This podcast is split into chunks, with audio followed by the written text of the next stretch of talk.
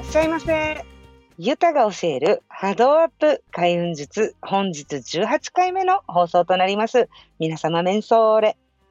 はい、18回目の今日はですね、あの、放送日は多分12月の3日金曜日。皆様の壁にかかってるカレンダーももう最後の1枚ね、もうめくったら壁が見えるとか、もしくはあの、くるくる回ってんだったらもう最初のね、表紙が出てくるっていう時になっちゃいました。はい。ということで、今日、12月3日、これお聞きいただいている方、ね、あの、金曜日に放送されると思うんですが、な、なんと、ラッキーなことに次の日ね、12月4日の土曜日は、伊手座の新月を迎えます。はい。2021年最後の新月っていうことで、あ、ちょうどいいなと思ったのでですね、今日の放送は、お題は、はい。今年も残り、あとわずか、パワー全開これをしようということでですね、みんなでちょっとね、思考を変えて、これ、お母からのちょっとしたプレゼントっていうか、クリスマスギフト的な、みんなでワークしてみようかななんて思いました。というのも、えー、12月4日の新月を迎えるんですが、なんかあの日食も重なるらしくって、なかなかあのエネルギー的には強いのでね、あの、せっかくお聞きくださってて、で、まだ金曜日、そのオンタイムで聞いてくださってる方とかは、次の日が土曜日でね、新月も迎えます。で、新月の力とかね、パワーとかも48時間ありますので、多分、あの、毎週楽しみにしてくださってる方は間に合うんじゃないかなと思ったので、この新月っていうのは前々回かな、お月様のお話しした時にもお話ししたんですけど、引力が強いんですよ。で、引力が強いからこそ、この地球上から上に上がるっていうのかな。この願いも上に上げるっていう感じで、自分で誓うにはもうもってこいの日なんですね。で、誓う、上に上げる、願いを上に投げるとかっていうね、そんな感じにぴったりの日で、しかも今年最後ですよ。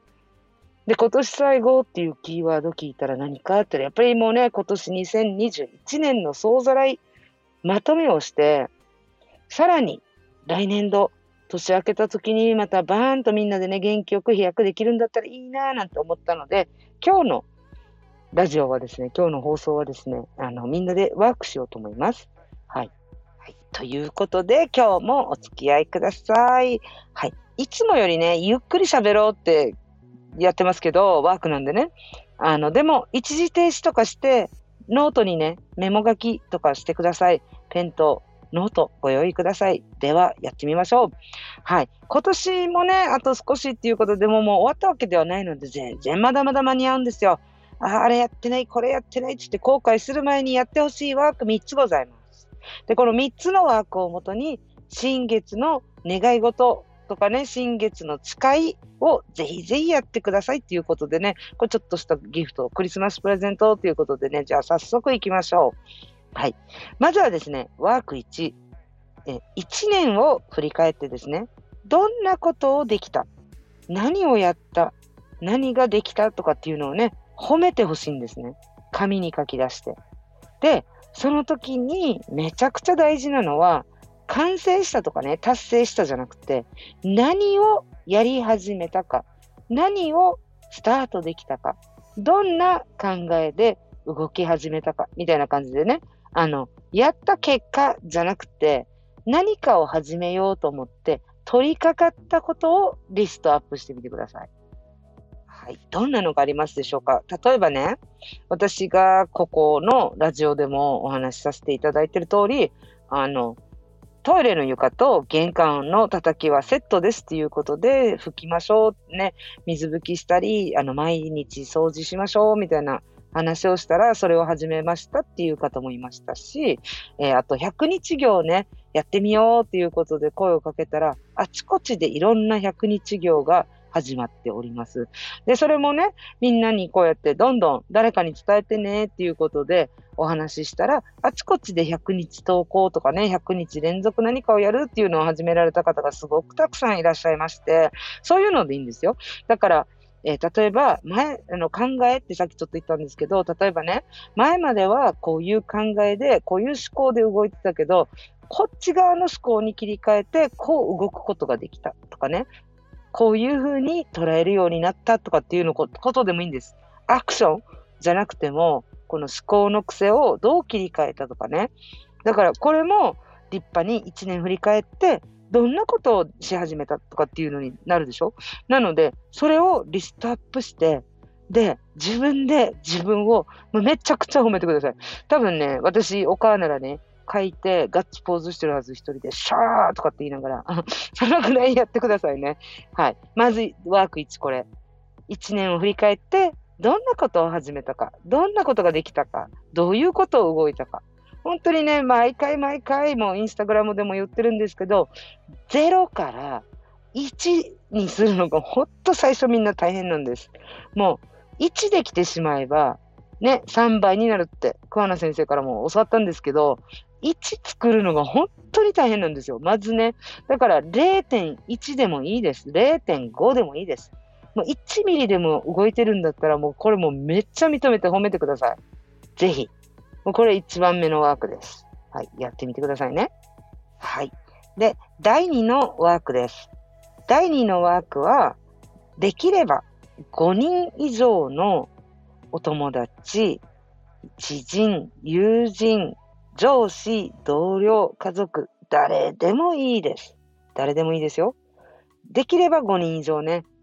LINE でもいい、テキストでもいい、メールでもいい、何でもいいです。今年、これこれですごくお世話になりました。おかげさまで、これこれできました。ありがとうございますっていうね、あなたの言葉で、あなたのスタイルで、おかげさまです。ありがとうございますっていうことを5人に伝えてみてください。はい。ぜひ、5人ですね。ではまあ、もっといるんだったらもう、もういっぱいの方がいい、もちろん。な、何かあったらやっぱりこのキーワード大事なのは、おかげさまですと、ありがとうございます。もうほんと近くの人でもいいですし、なかなか会えないお友達でもいいです。誰でもいいですよ。5人ね、やってみてください。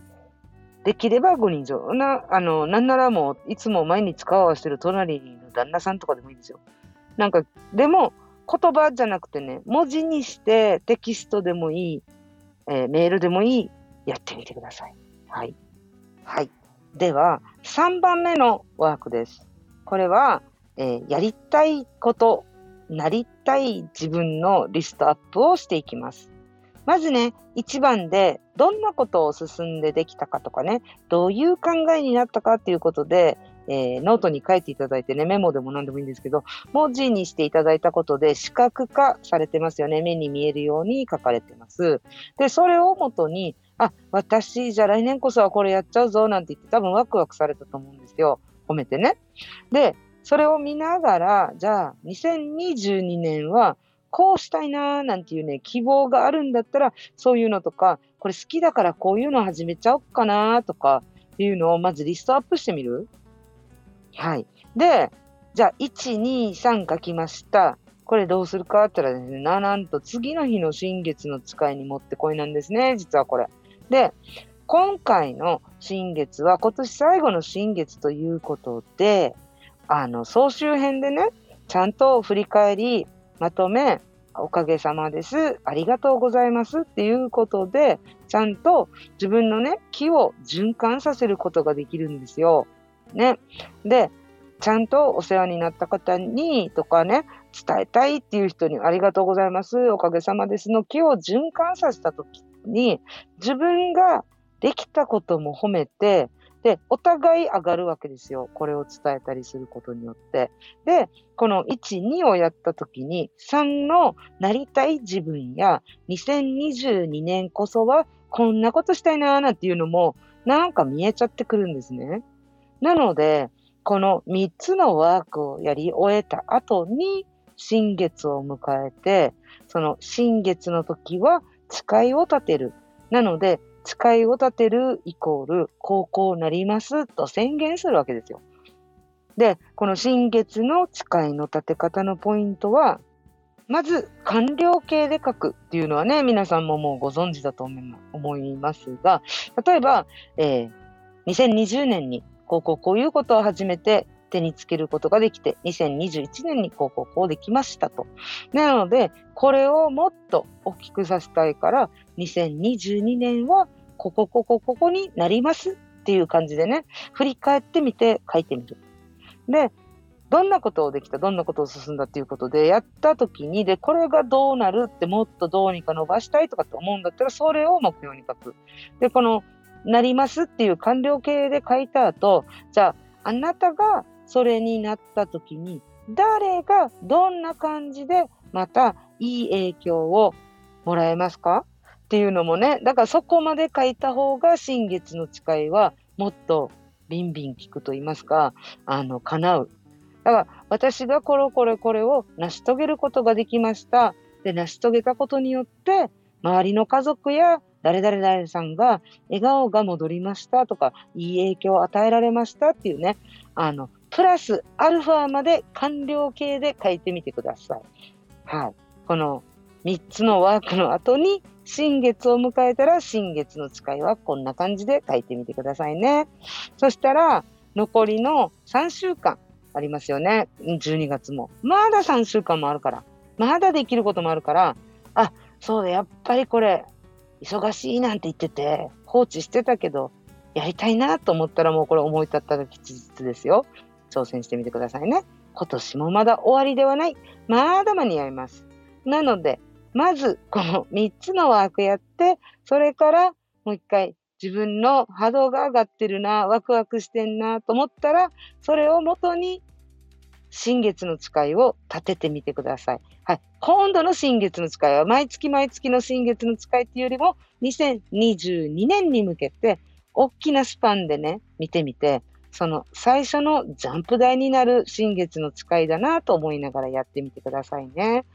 はい。今日はちょっと思考を変えてワーク形式にしたんですけど、まあこれのね、また感想とかもいただければ私もめちゃくちゃ嬉しいです。みんなでやってみましょうね。私もやりますからね、これ。あの、前倒しでこれは録音はしてるんですけど、私もこれ実際に実行しますからね。はい。皆さんもまた成果とかね、感想とかお待ちしております。は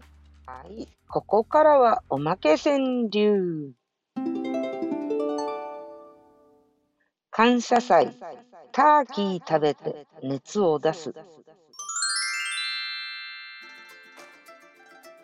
ということでですね、私の娘の話なんですけど、毎年毎年ですね、あの、テンクスギビンターキー食べた次の次の日ぐらいに、彼女は毎年毎年、あの、熱出す風邪をひきます。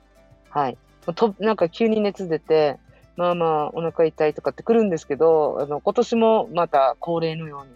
なんかまた風邪ひくんじゃないかななんて様子見てたりとかして、特にね、うち家族は出歩くっていうのはあまりしないので、あの、ブラックフライデーセールっていうね、大きな感謝祭後のあの、大安売りの日があるんですけど、そういうのもなかなか毎年とか行ったことないんですよ、あんまりね。一昨年だったかな、コロナの前ぐらいかな、に初めて行ったかなぐらいだったんですけど、あの、本当出歩かないのにね、毎年ね、恒例行事のように娘っち熱出すんですよ。そしたら、その後、1年、本当もう、おかげさまでというか、もう、この子、風邪ひかないんです。体調もめちゃくちゃいい子で、あの、健康なんですね。でも本当に、ま、でも毎年この日、この時ぐらいには一回熱が出て、風邪ひいちゃうんですよ。で、その、やっぱりね、この風邪ひくとかにも免疫力を上げるとかっていう意味もあるから、必要なことなのかななんて思うんですけど、この娘の成長っぷりを見ていつも思うのは、この感謝祭後の熱出たり風邪ひいたりした後の彼女のあの成長っぷりっていうんですか、もう丈夫になっていく様子がもうめきめき、ももやしのように伸びるし、ニョキニョキ。私はもうもちろん遠の昔にせなんて抜かされてますけどね。はい。っていうので、これを見たときに、あの、まあ、元気になったからこうやってお話できるんですけど、あの、見てると、あ、これも彼女の1年を通してのサイクルなんだなぁなんて思って、バイオリズム、あの、母としてね、彼女の娘のね、バイオリズムを掴んであげて、その様子見て、先にね、これ気をつけようねなんて言ってやれるっていうのはありがたいなぁなんて思ったんですけど、はい。ターキー食べたら眠くなるっていう話、先週しましたかね。はい。もう、で、毎年感謝祭の後は熱出します、うちの娘。なんかバイオリズムやなと思って見てたんですけどね。皆さんも寒くなってます。で、それとともないまたホリデーシーズン忙しくなります。自分のケア、まず大事にしてね、ご自愛くださいね。疲れたなと思ったらゆっくりお風呂に浸かって、塩も入れて、浄化もして、ちゃんとご自分をねぎらうことも忘れないで、楽しく年末乗り切ってまいりましょう。今日も最後までご視聴くださいまして、